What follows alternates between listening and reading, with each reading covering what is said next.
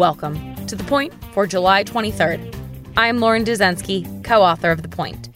I'm here to cut through the political spin to bring you the news you need to know.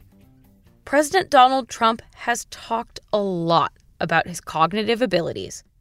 Whether it's being a stable genius or his high IQ, the president is not shy about claiming he is intelligent and uses it as a way to criticize his opponents, saying they are not as smart as he is.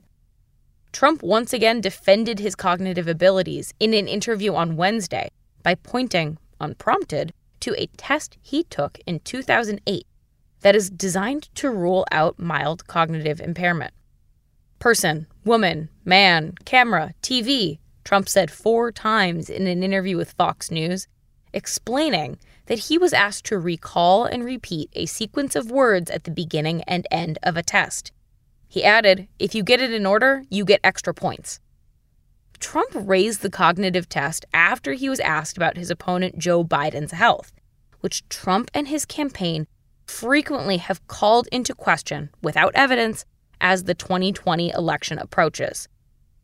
It is the latest attempt by the 74 year old Trump to dismiss questions about the mental acuity by questioning 77 year old Biden. Yet that test that Trump keeps pointing to does not exactly prove that Trump is a genius. The Washington Post reports that the test Trump was given is the Montreal Cognitive Assessment, or MoCA for short. The test is used to diagnose, among other things, Alzheimer's, Parkinson's, ALS, and schizophrenia. Now, of course, none of this means that Trump is suffering from any sort of major cognitive impairment. In fact, if he aced it, as Trump claims, he is likely out of the woods for any of these major illnesses.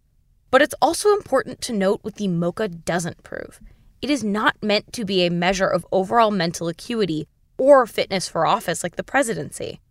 Trump may well have a good memory because he's cognitively there, but that's not what this test proves. Let's get to the point. That test Trump keeps pointing to, it doesn't mean what he thinks it does. And that is the point for July 23rd, 2020. For more updates throughout the week, including our Sunday night campaign edition, subscribe to the Point newsletter at cnn.com/thepoint. If you like this audio briefing, you can get it every single weekday on Google Home or Amazon Echo. Or subscribe on Stitcher or Apple Podcasts or your favorite podcast app so you never miss an episode.